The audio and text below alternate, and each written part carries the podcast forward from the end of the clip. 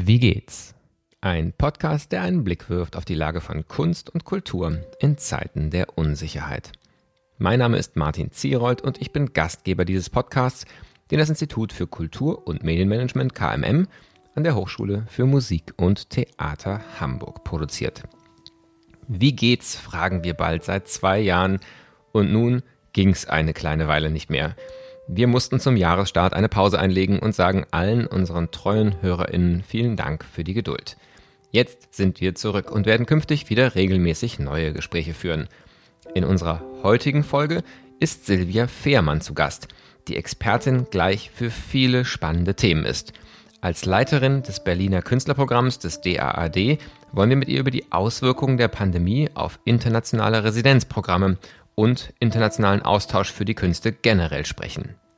Wie ließen sich internationale Kontakte gestalten in Zeiten der Kontaktreduzierung und teilweise auch der bewussten Reprovinzialisierung kultureller Aktivitäten?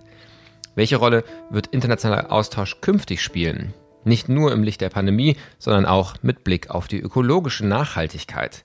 All dies und einiges mehr werden Themen in unserem Gespräch sein. Mein heutiger Gast Silvia Fehrmann leitet seit Januar 2018 das Berliner Künstlerprogramm des DAAD und ist dort selbst für die Sparten Film und Literatur zuständig. Zuvor wirkte sie als stellvertretende Intendantin des Hauses der Kulturen der Welt. Als Kuratorin entwickelte sie dort unter anderem die Projekte Schools of Tomorrow, neue ExpertInnen und Future Storytelling sowie Festivals zu 20 Jahre Demokratie in Südafrika und zu Argentinien als Gastland der Frankfurter Buchmesse. Vorher war die Deutsch-Argentinierin am Goethe-Institut Buenos Aires und an der Volksbühne am Rosa-Luxemburg-Platz in Berlin tätig. Sie hat in Buenos Aires Literaturwissenschaft, Jura und Psychologie studiert und an der dortigen Universität Theorie und Praxis der Übersetzung sowie Komparatistik mit Schwerpunkt auf Literatur des 20. Jahrhunderts unterrichtet. Sie ist heute Co-Sprecherin des Rats für die Künste Berlin, Co-Sprecherin des Arbeitskreises Deutscher Internationaler Residenzprogramme und Mitglied im Historischen Beirat des Landes Berlin. Ich bin per Zoom verbunden mit Silvia Fehrmann, der Leiterin des Berliner Künstlerprogramms des DAAD, des Deutschen Akademischen Austauschdienstes, der aber an der Stelle gar nicht nur akademisch, sondern eben auch sehr künstlerisch unterwegs ist. Wir wollen über das Programm sprechen, aber abgeleitet von dem Programm sicherlich auch über internationale Perspektiven auf die Künste, die Frage, was die Pandemie ausgelöst hat und wohin der Blick in die Zukunft geht. Und ich bin schon sehr, sehr gespannt auf das Gespräch. Ich glaube, es gibt viel mehr Themen, als wir in einer Podcast-Folge unterbringen können, aber es ist schön, einen Anfang im Austausch zu machen.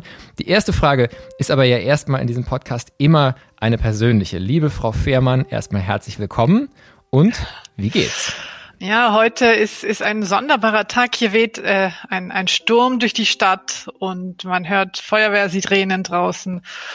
Und ähm, auch innen fühle ich so eine Art stürmische Situation, weil ja diese ganze Erschöpfung der Pandemie auf einem liegt und gleichzeitig auch ähm, der Frühling sich langsam andeutet und dann doch so etwas wie Hoffnung ist, dass, dass neue Zeiten kommen. Und in dieser Umbruchstimmung find, befinde ich mich gerade. Ja, das ist, finde ich, sehr schön beschrieben und trifft, deckt sich mit Erfahrungen, die ich auch mache. dass so diese Gleichzeitigkeit aus großer Erschöpfung und Müdigkeit, die man an sich selbst kennt, aber ja auch in vielen Gesprächen, auch gefühlt in manchen Organisationen von der ganzen Organisation ausgestrahlt werden.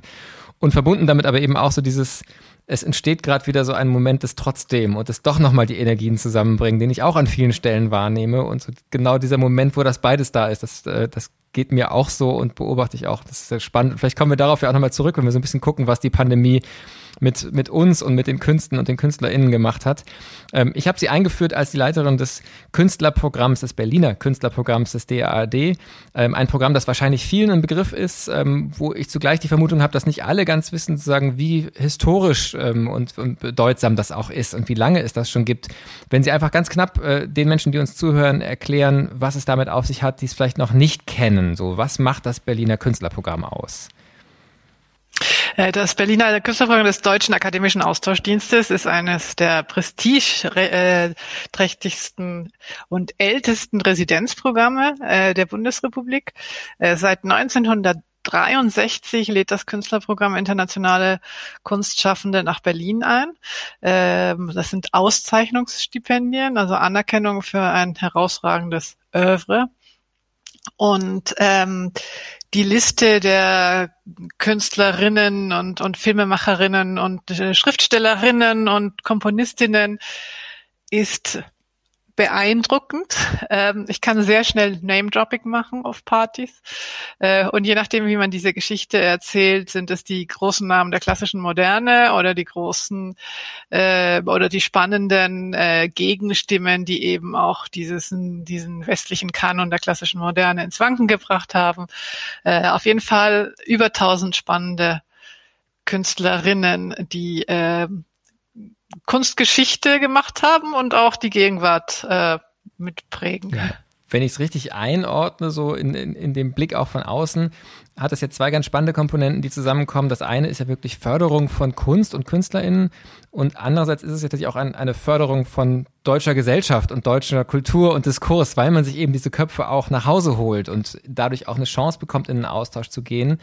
Ähm, und das führt uns vielleicht auch dann gleich schon zu, zu den Herausforderungen der letzten Jahre, denn da ließ sich ja beobachten, gerade im, im Kunstraum, dass einfach durch den, sagen, das Schließen von Grenzen, das Runterfahren von ähm, Reisemöglichkeiten, das Schließen natürlich auch der Häuser und äh, zumindest fürs Publikum an ganz vielen Stellen eigentlich genau diese Internationalität, die ja oft auch aus dem künstlerischen Diskurs eigentlich der Gesellschaft geschenkt wird, auch massiv eingeschränkt war. Und das, was dann sozusagen man sich an Resten aufrechterhalten hat, ganz oft sehr lokal gedacht war. Manchmal sehr zähneknirschend, manchmal hatte ich den Eindruck auch fast ein bisschen so mit dem Gestus des auch gar nicht schlecht mal das Lokale zu würdigen und nicht immer so megaloman global unterwegs zu sein.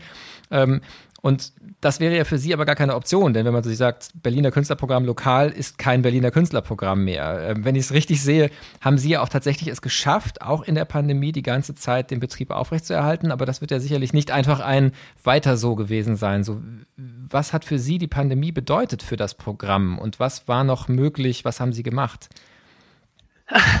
Ein weiter war es gewiss nicht. Zunächst war, war, ähm, waren, hatten wir ähm, über 15 Künstler in der Stadt, als die Pandemie ausbrach. Und da waren, war das Programm schon ein, ein, ähm, ein Brennglas auf die Entwicklungen in den verschiedensten Ländern.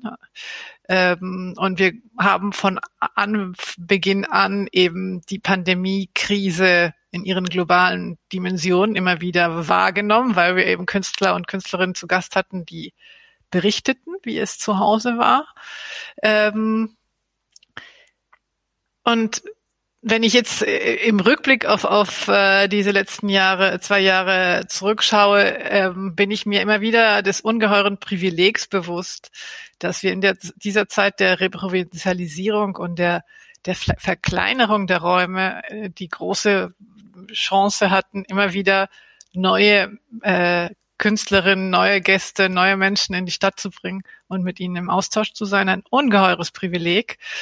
Ähm, das konnten wir nur mit der Unterstützung des Auswärtigen Amtes machen, äh, weil wir äh, sehr aufwendige Einzelfallprüfungen vornehmen mussten, um, um Visas äh, zu bekommen.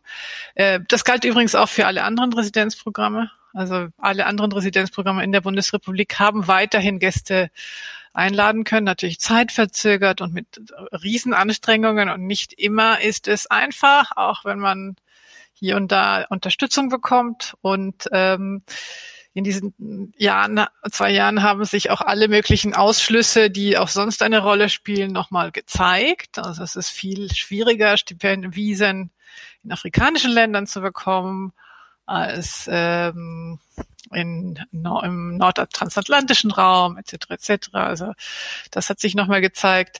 Ähm, aber das Wesentliche für mich ist, dass äh, in diesem Kontext der Reprovinzialisierung, den man äh, vielerorts sah, wir das außerordentliche Glück hatten, eben das Lokale und das Globale weiterhin zu verbinden. Und das ist das Eigenartige von Residenzprogrammen.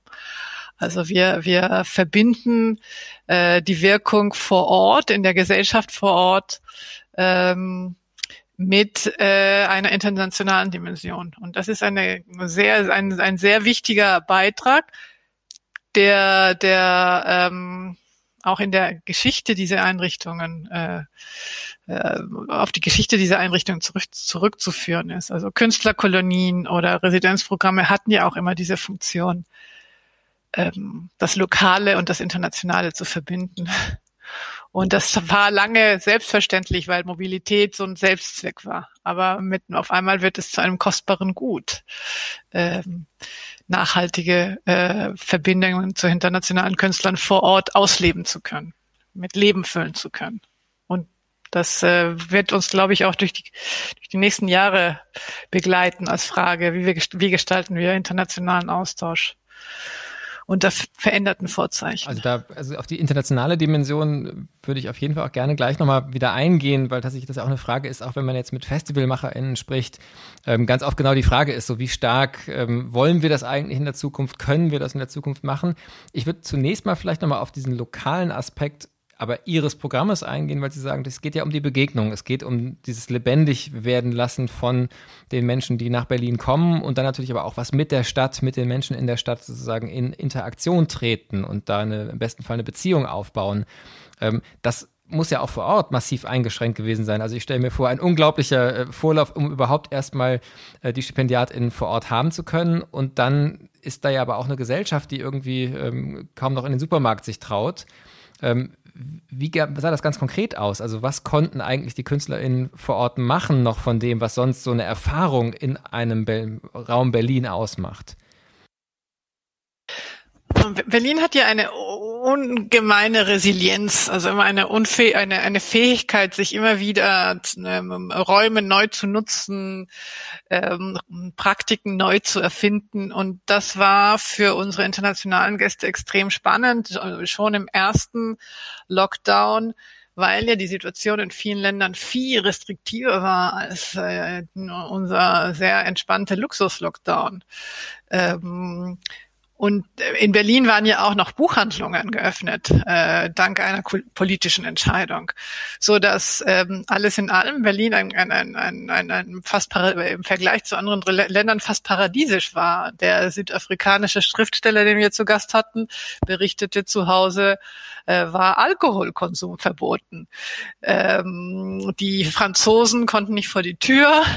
Ähm, in, in, in Brasilien war äh, ja, eine bekanntlich schreckliche Situation ausgebrochen. Also wir konnten immer wieder in diesem ähm, Spiegel, also in dieser Wechselbeziehung zu den Situationen vor Ort nochmal uns bewusst werden, in welcher Situation wir hier sind.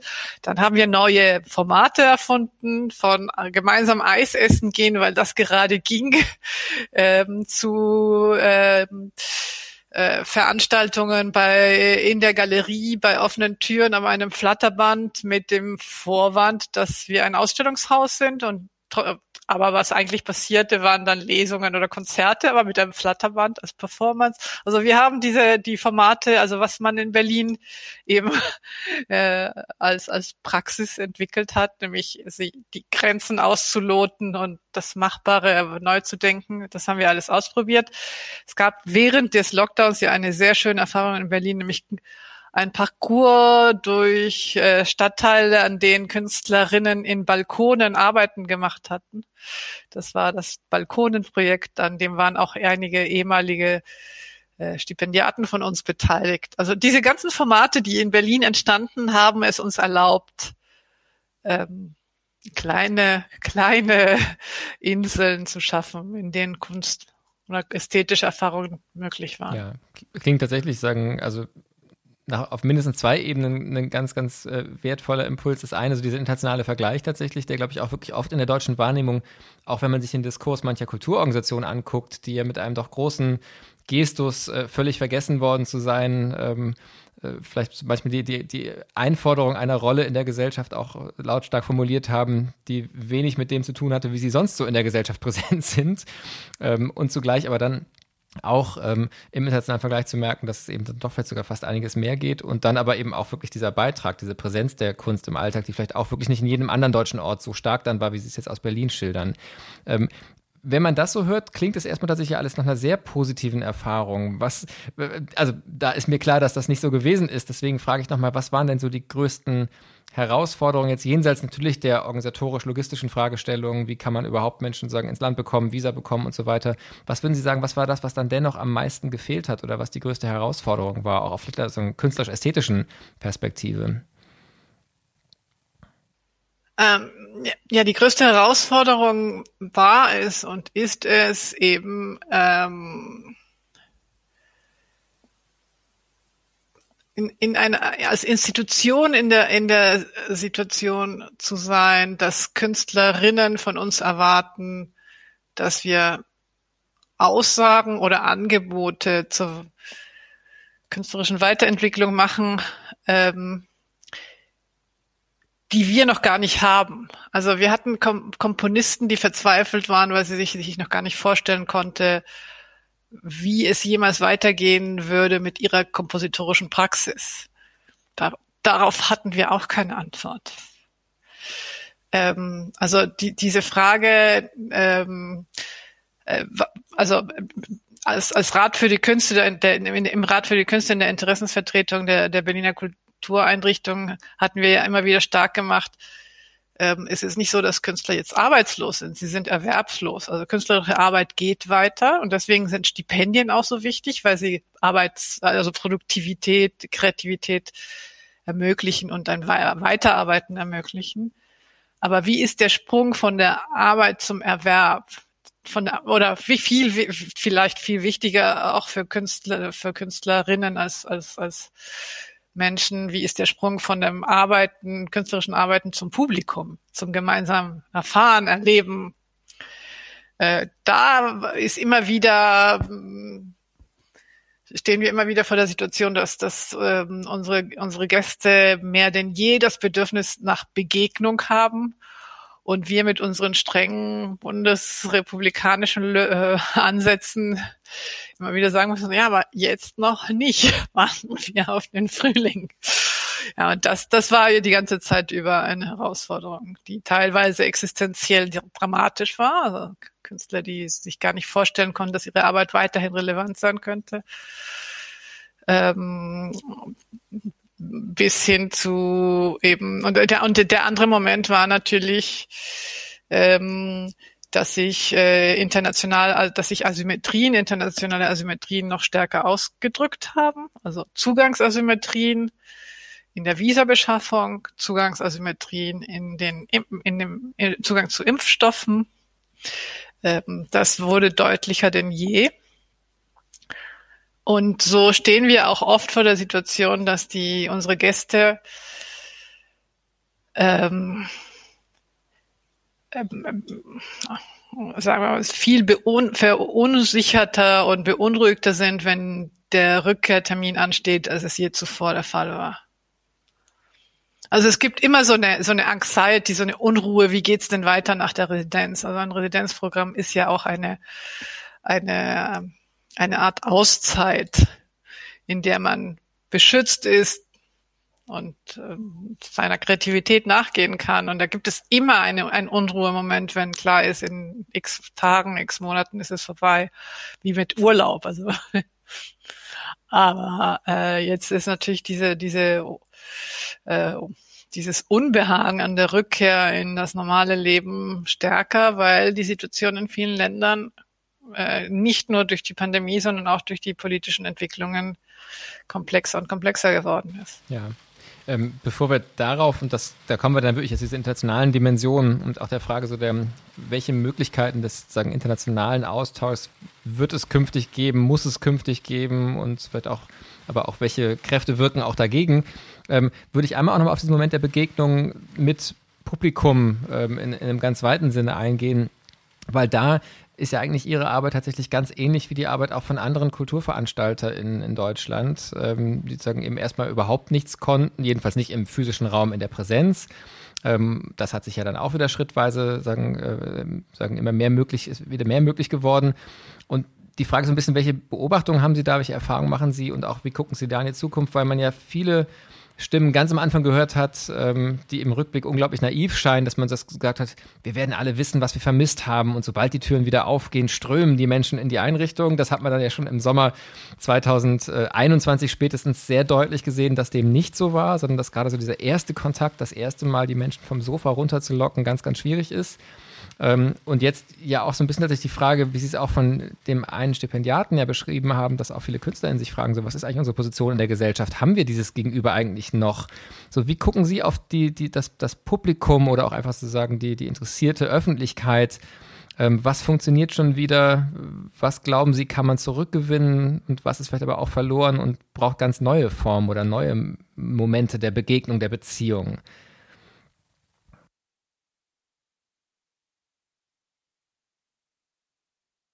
Ich glaube schon, dass ähm, es in breiten Kreisen des Berliner Kulturpublikums eine ungeheure Sehnsucht nach der gemeinsamen ästhetischen Erfahrung gab und gibt.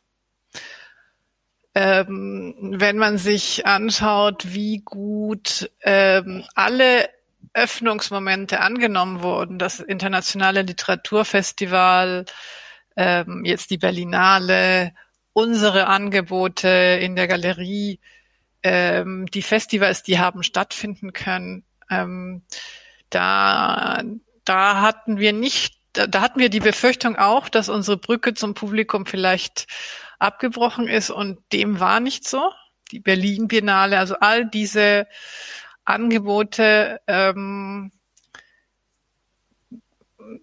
konnten eben anknüpfen an das Bedürfnis äh, vieler Zuschauerinnen und Zuschauern ähm, nach nach ähm, der gemeinsamen ästhetischen Erfahrung. Ich glaube, das ist das ist der Kern. Ähm, und gleichzeitig erkenne ich aber an mir und erkennen wir Kulturarbeiter und Kulturarbeiterinnen, dass ähm, wir uns eigentlich ähm, be, also beschränken ist nicht der Begriff, aber äh, unsere äh, Wahrnehmung von Kulturveranstaltungen hat sich extrem reduziert. Also früher hatte man so eine Vorstellung von, vom Stadtleben und jetzt hat man eigentlich nur noch seinen ästhetischen Kiez, seine und das ist vielleicht nicht im unmittelbaren Kiez, aber man nimmt nur noch die eine oder andere Institution wahr, für die man sich wirklich interessiert. Und diese, dass, dass diese Stadtöffentlichkeit, dieses Stadtleben sich verändert hat, das wird, glaube ich, eine große Herausforderung werden. Weil auch diese ganzen, jetzt die Berlin Biennale oder die Berlinale oder ähm, die Festivals durch, durch die Abstandsregeln etc. ja auch gerade das erschweren, dass man sich als Stadtgesellschaft physisch, leibhaft wahrnimmt. So dass man eigentlich immer nur noch äh, ein, ein Streaming-Verhältnis zu der Kultur, zum Kulturveranstalter seines Vertrauens hat. Und das auch in der Präsenz, also sagen dieses die Streaming da quasi sagen als, als eine Metapher, die man mitnimmt in den in den Präsenzraum.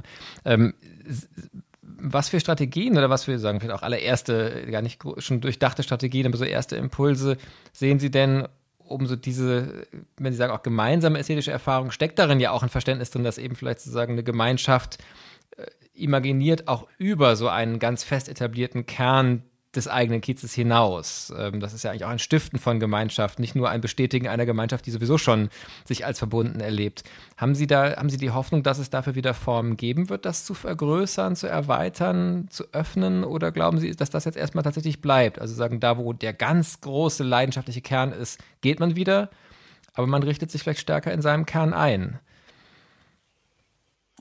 Ja, nun ist die Entscheidung in einer Großstadt wie Berlin zu leben, meiner nicht unanstrengenden Großstadt, ja damit verbunden, dass man Großstadt erleben möchte. Also deswegen bin ich da ganz zuversichtlich, dass, dass äh, sich das auch wieder einspielen wird, ähm, dass man sich jenseits der eigenen äh, äh, ästhetischen ähm, äh, Biotope bewegt und auf Neues einlässt. Ähm, zugleich haben sich ja auch ähm, verändern sich auch gerade viele Institutionen, weil auch ein Generationswechsel stattfindet, äh, weil neue Leitungspositionen und neue Handschriften in die Stadt kommen. Und da, da bin ich ziemlich zuversichtlich, dass Berlin sich da sehr gut neu aufstellen wird. Äh, was fraglich ist, ist, wie viele Kunstschaffende äh, weiterhin in der Lage sind, Kunst zu produzieren. Also wie viele bleiben auf der Strecke? Wie viele DJs hören auf, aufzulegen. Wie viele Musiker hören auf, in irgendwelchen Kneipen und, und, und kleinen Bühnen ihren Weg zu suchen. Ähm, wie viele bildende Künstler gehen doch in die Schulen und lehren oder suchen sich einen Job. Also wie, wie ist da der Umbruch der Kulturproduktion, weil eben viele, viele Akteurinnen ähm, es aufgeben. Wir beobachten auch, ähm, dass ähm, viele Gewer Gewerke, die für die Kulturproduktion notwendig sind, Personalprobleme bekommen. Ähm, also da, da ist ein, ein Umbruch in Produktionsbedingungen, der unter Umständen kritisch werden wird. Die Materialien verteuern sich. Also ich glaube, wir werden da vor ganz anderen Herausforderungen sein, bestehen, was Kulturproduktion betrifft. Finde ich sehr spannend, weil es, glaube ich, auch nochmal sozusagen den, eine Perspektivwechsel bedeutet für jedenfalls so manche Teile des äh, in meiner Wahrnehmung in Deutschland sehr starken Diskurses, der sehr eben auf das Publikum zielt und sagt sozusagen, wie kriegen wir die Menschen wieder in die Häuser rein ähm, aber tatsächlich die Produktion erstmal als stabil wahrnimmt. Und was Sie beschreiben, ist ja genau tatsächlich auch der Blick auf das, was da schon bedroht ist, vielleicht zum Teil auch schon verschwunden ist. Und das sind ja Diskussionen, die man, glaube ich, auch wieder international viel stärker hat, ähm, bis hin zu so aus wieder deutscher Sicht, äh, also sagen, absolut erschreckenden äh, Geschichten, wo es ja gerade so eine Werbekampagne beispielsweise in Großbritannien gab, zu sagen, liebe Künstlerinnen und Künstler, die Pandemie ist das letzte Signal, überlegt nochmal, ob ihr wirklich da bleiben wollt oder nicht lieber was Vernünftiges machen wollt. Also es gab ja diese Kampagne von, von der Regierung, ja, ja. die eigentlich Werbung gemacht hat, nicht mehr künstlerisch äh, tätig zu sein. Das ist natürlich in Deutschland so nicht passiert, aber das, was Sie beschreiben, gilt ja auch für Deutschland. Also eben einfach sagen, ein Fragen, habe ich eine Zukunft als Künstlerin im, im künstlerischen Bereich und eben auch in den umliegenden Gewerken, wie Sie gesagt haben, technischen Bereichen ähm, und, und so weiter. Das heißt, ähm, das beobachten Sie offensichtlich schon auf dem deutschen Bereich und mich würde auch interessieren, so was hören Sie da von den KünstlerInnen, die bei Ihnen zu Gast sind aus den Ländern? Ist das, sagen, ein genereller Trend? Ist das, sagen, wieder international sehr unterschiedlich? Gibt es vielleicht auch Länder, die sogar vorbildlich sind und wo die Produktion eigentlich gerade nicht gelitten hat? Wie der Fall Großbritannien es zeigt, gibt es einfach Kontinuitäten. Und die Länder, in denen die institutionelle Verfasstheit der Kulturproduktion komplexer und widerständiger und resilienter ist, die bestehen gut fort, weil dann die kulturpolitischen Akteure sich in der Verantwortung sahen, irgendwelche Überbrückungsangebote zu machen. Ähm, um, um ein Beispiel zu nennen, mein, mein Herkunftsland Argentinien, das ist in einer riesen ähm, Wirtschaftskrise, tiefgreifenden Wirtschaftskrise und trotzdem gab es ähm, Förderprogramme, um Kurzfilme für VR, digital, was auch immer, so ähnlich der Situation, die wir hier haben, so Versuche, Brücken zu bauen, damit irgendeine Form von Kulturproduktion gerettet wird. Neue Formate im öffentlichen Raum, ähm, etc. Aber das, äh, die Kulturförderung war auch zuvor von der öffentlichen Hand bestimmt in den Ländern, in denen, äh, also Großbritannien und den USA, in denen äh, die, die Produktion dem Markt überlassen wird, sieht es dann dementsprechend schlecht aus. Ähm, wir haben interessanterweise aus verschiedenen ähm, afrikanischen Ländern das Feedback, ähm, dass da viele Kunstschaffende mit internationalen Verbindungen auch versuchen, ähm, Institution Building zu betreiben, also ihr internationales Kapital einzubringen, um Aktionen vor Ort, Organisationen vor Ort zu retten äh, oder aufrecht zu erhalten. Ähm, Im ganzen, in, in der Schweiz, in Österreich und im skandinavischen Raum gibt es weiterhin hervorragende Förderinstrumente. Also das, das ist, steht direkt im Zusammenhang mit der Verfasstheit vor der Pandemie wo die Situation sehr schwer ist, ist im ganzen Euro osteuropäischen Raum, aber das ist ja vor allem dadurch bestimmt, dass es eine illiberale, dass es illiberale Regierungen gibt, die eigentlich die Kultur, ähm, also eine kritische Kultur nicht für förderfähig halten und dementsprechend schwierig ist die Situation. Äh, ja, so, so, so ist das Feedback, das wir, das wir aus den Ländern, verschiedenen Ländern bekommen. Derzeit scheint mir, ist so die Verzweiflungslage in osteuropäischen Ländern besonders hoch.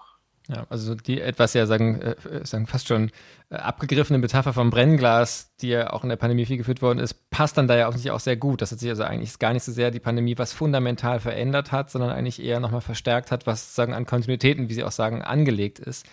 Ähm, wenn man vor dem Hintergrund tatsächlich nochmal so auf die Perspektive von Internationalität guckt und mal internationaler Austausch ist dann ja auch eine Möglichkeit, vielleicht gerade in den Ländern, in denen eben die lokalen Bedingungen ganz schwierig sind, tatsächlich trotzdem auch sowas wie kompensatorisch eigentlich einzugreifen, Möglichkeiten der Produktion an anderen Stellen zu schaffen.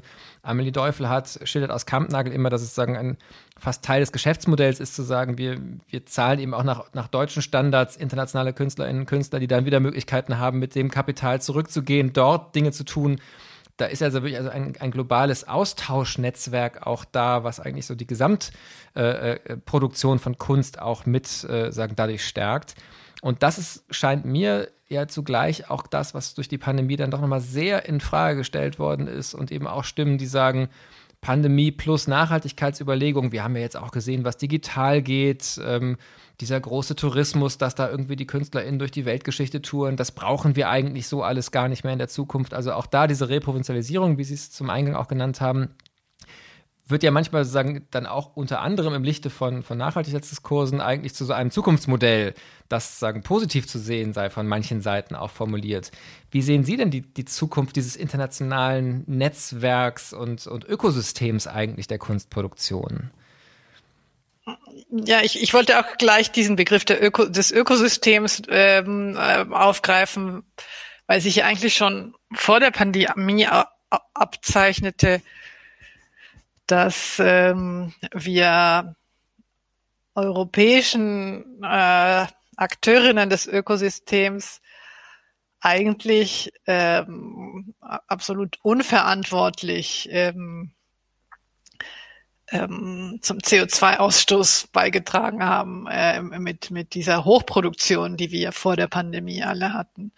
Und wir können ja auch nicht anders als, als einzugestehen, dass viele Kulturschaffende in in Europa oder im internationalen Biennale-Betrieb erstmal aufgeatmet haben, weil man schon in einem Zustand der Beschleunigung und der Überproduktion gekommen war, der, der nicht zu vertreten war.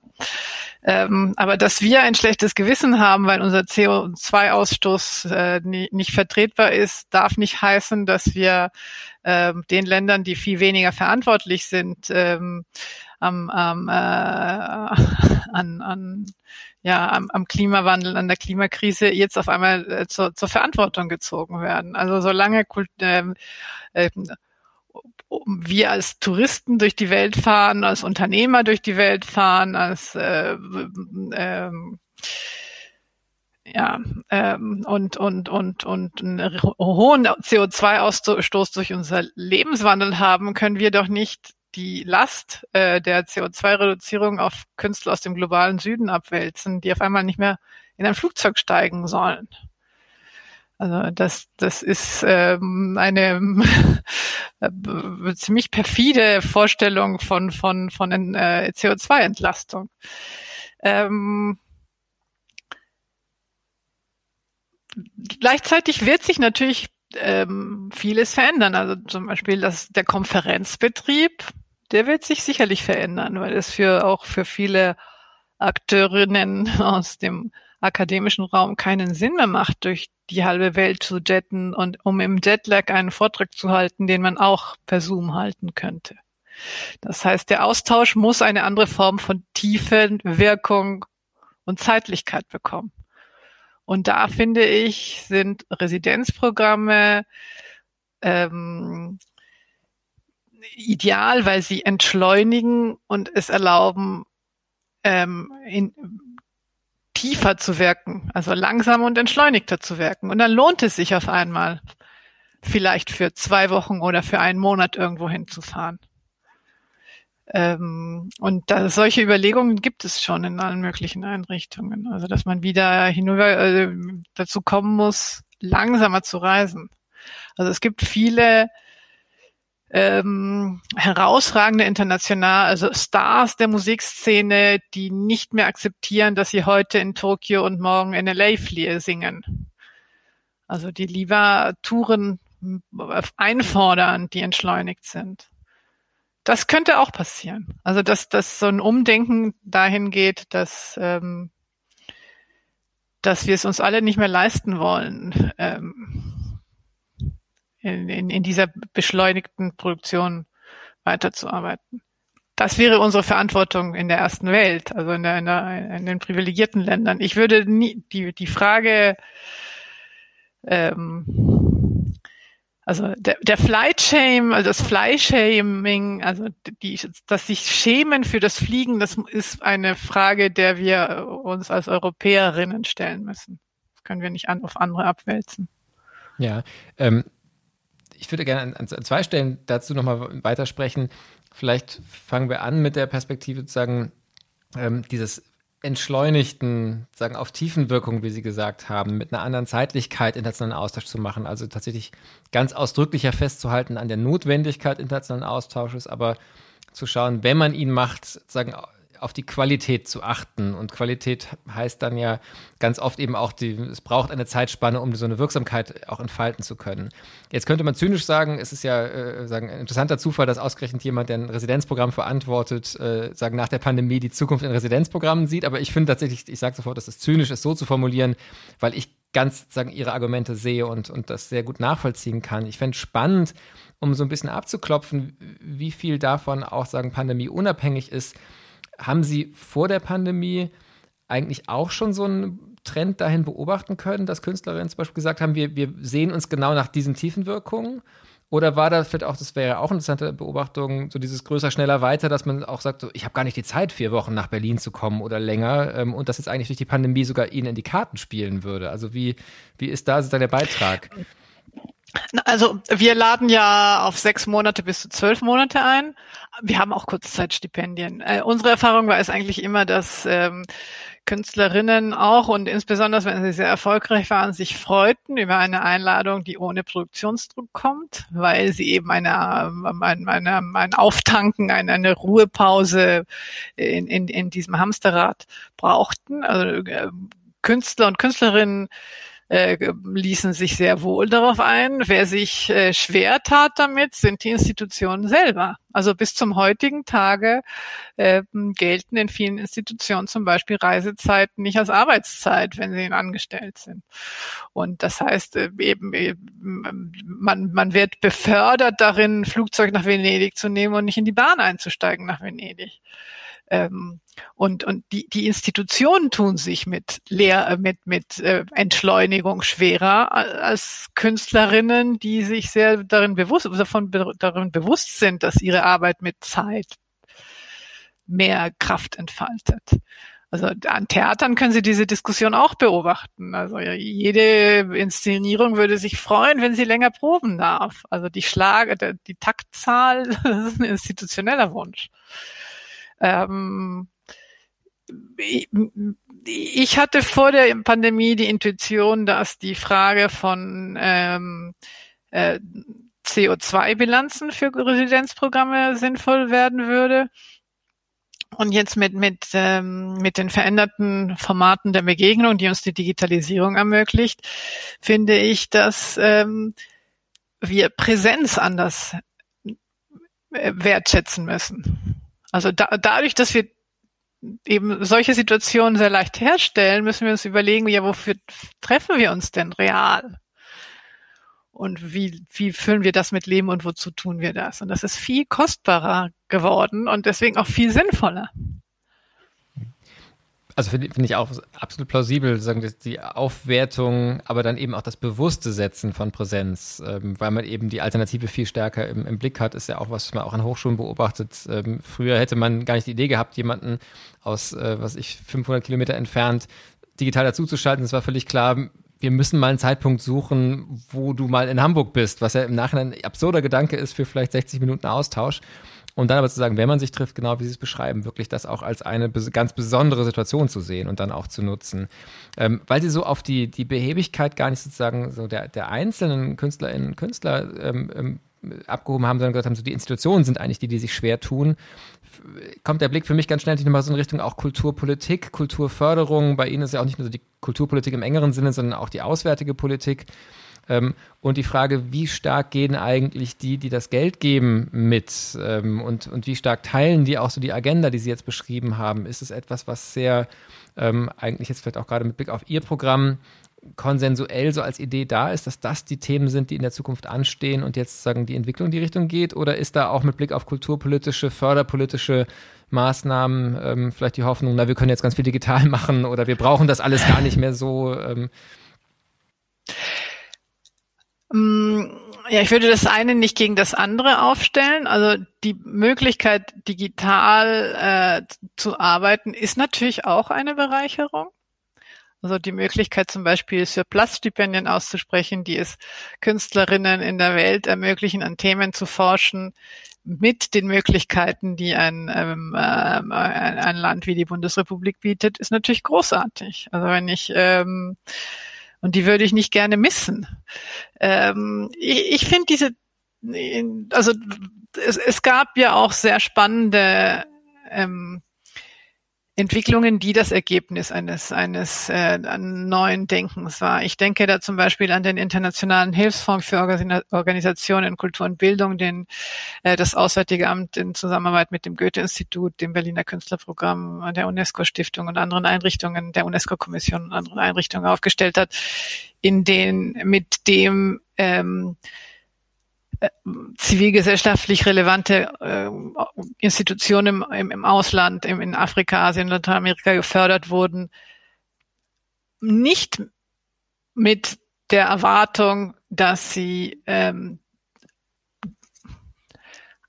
Partner für äh, Fragen deutscher auswärtiger Kulturpolitik sind, sondern aus dem aus der Überzeugung heraus, dass wir diese starken Organisationen im Ausland, also dass wir Organisationen im Ausland brauchen, die einen kritischen Diskurs vorantreiben, um überhaupt eine gemeinsame Infrastruktur zu haben, um gemeinsam nochmal ins Gespräch zu kommen. Das war ein, ein interessanter Wendepunkt. Also es wurden nicht Goethe-Institut-Projekte weiterhin gefördert, sondern die Partner der Goethe-Institute. Das fand ich einen sehr interessanten Moment.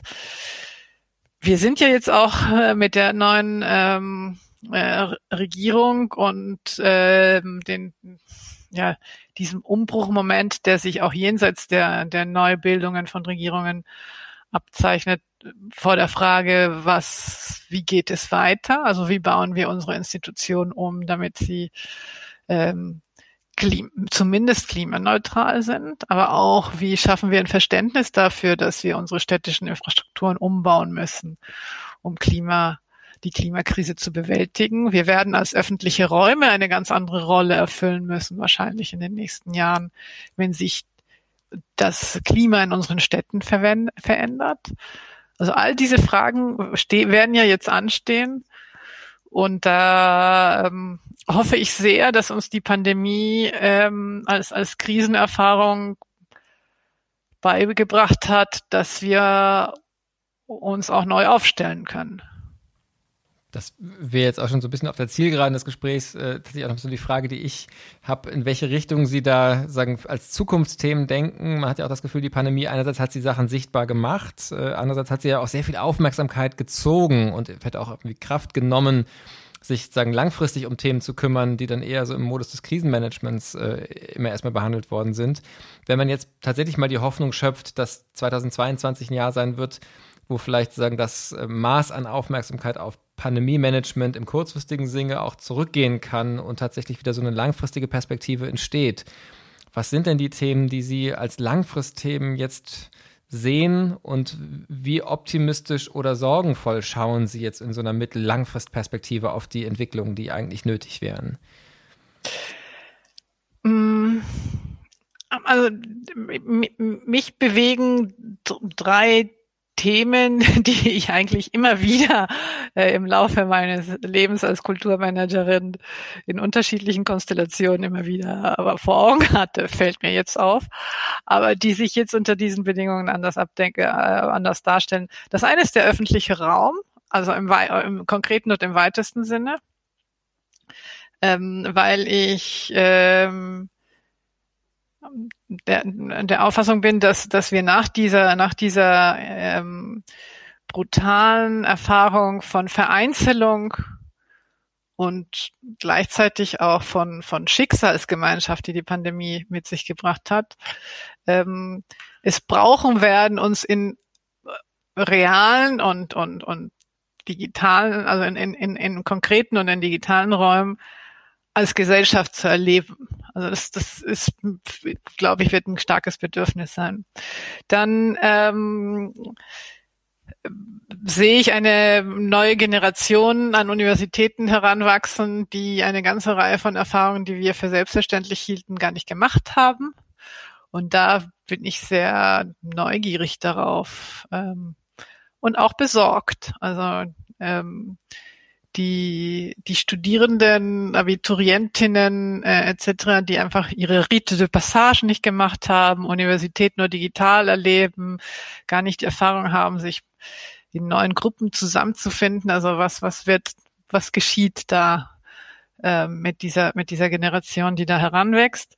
Und das dritte ist, ähm, was wird die Klimakrise konkret von uns ähm, ähm, ähm, ab, also ähm, abfordern. Also wir, ich fuhr heute Morgen mit einem Taxifahrer durch die Stadt, dem kamen die Tränen, als er den Sturm sah. Ein Taxifahrer, ein ganz normaler Taxifahrer. Und er sagt, ich weiß nicht, wie ich meinen Kindern erklären soll, was in dieser Welt passiert.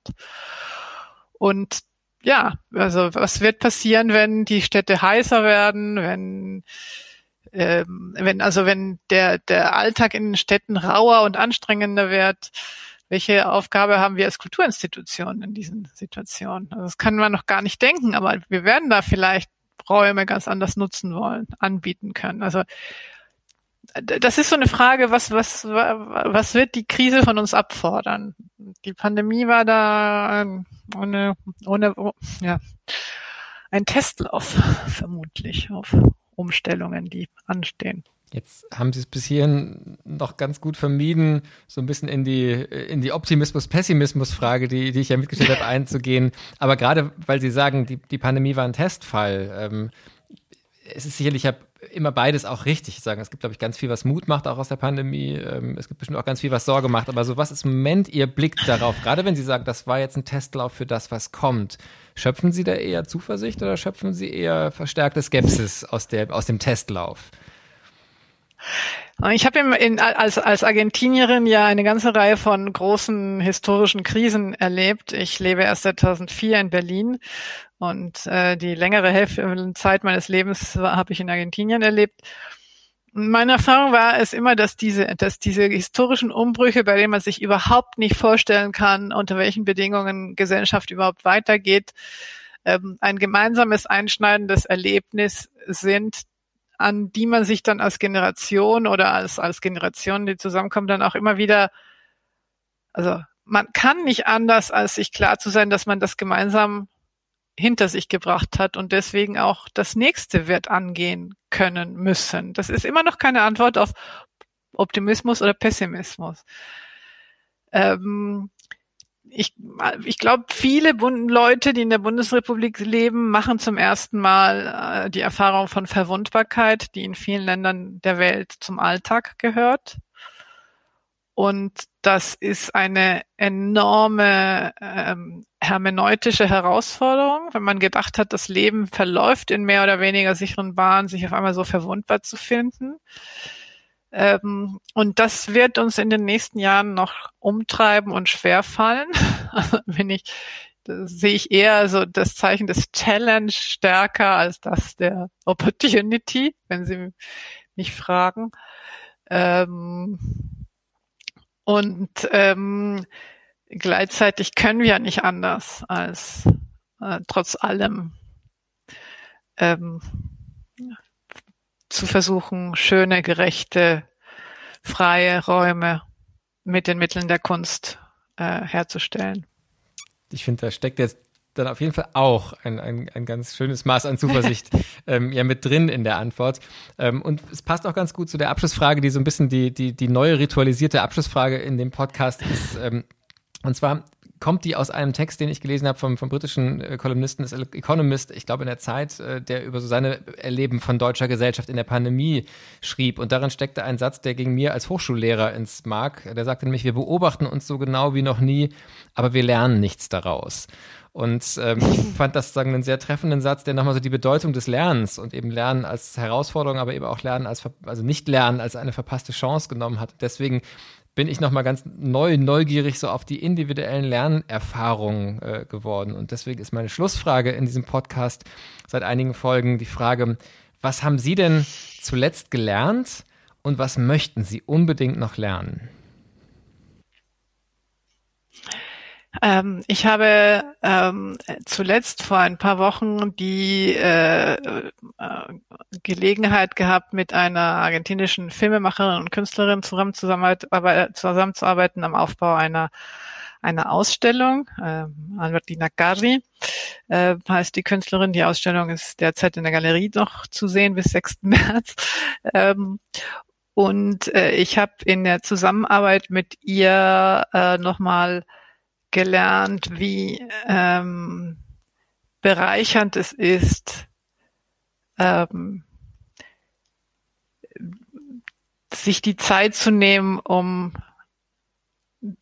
den, das, den, den richtigen Rhythmus, die genaue Farbe, die richtige, das richtige Zusammenspiel herzustellen. Also diesen Blick auf die Bedeutung von ähm, Genauigkeit, durch Konzentration, durch ähm, ähm, ja, Präzision und Poesie hängen zusammen. Und das ist etwas, was ich in der Zusammenarbeit mit Künstlern immer wieder genieße.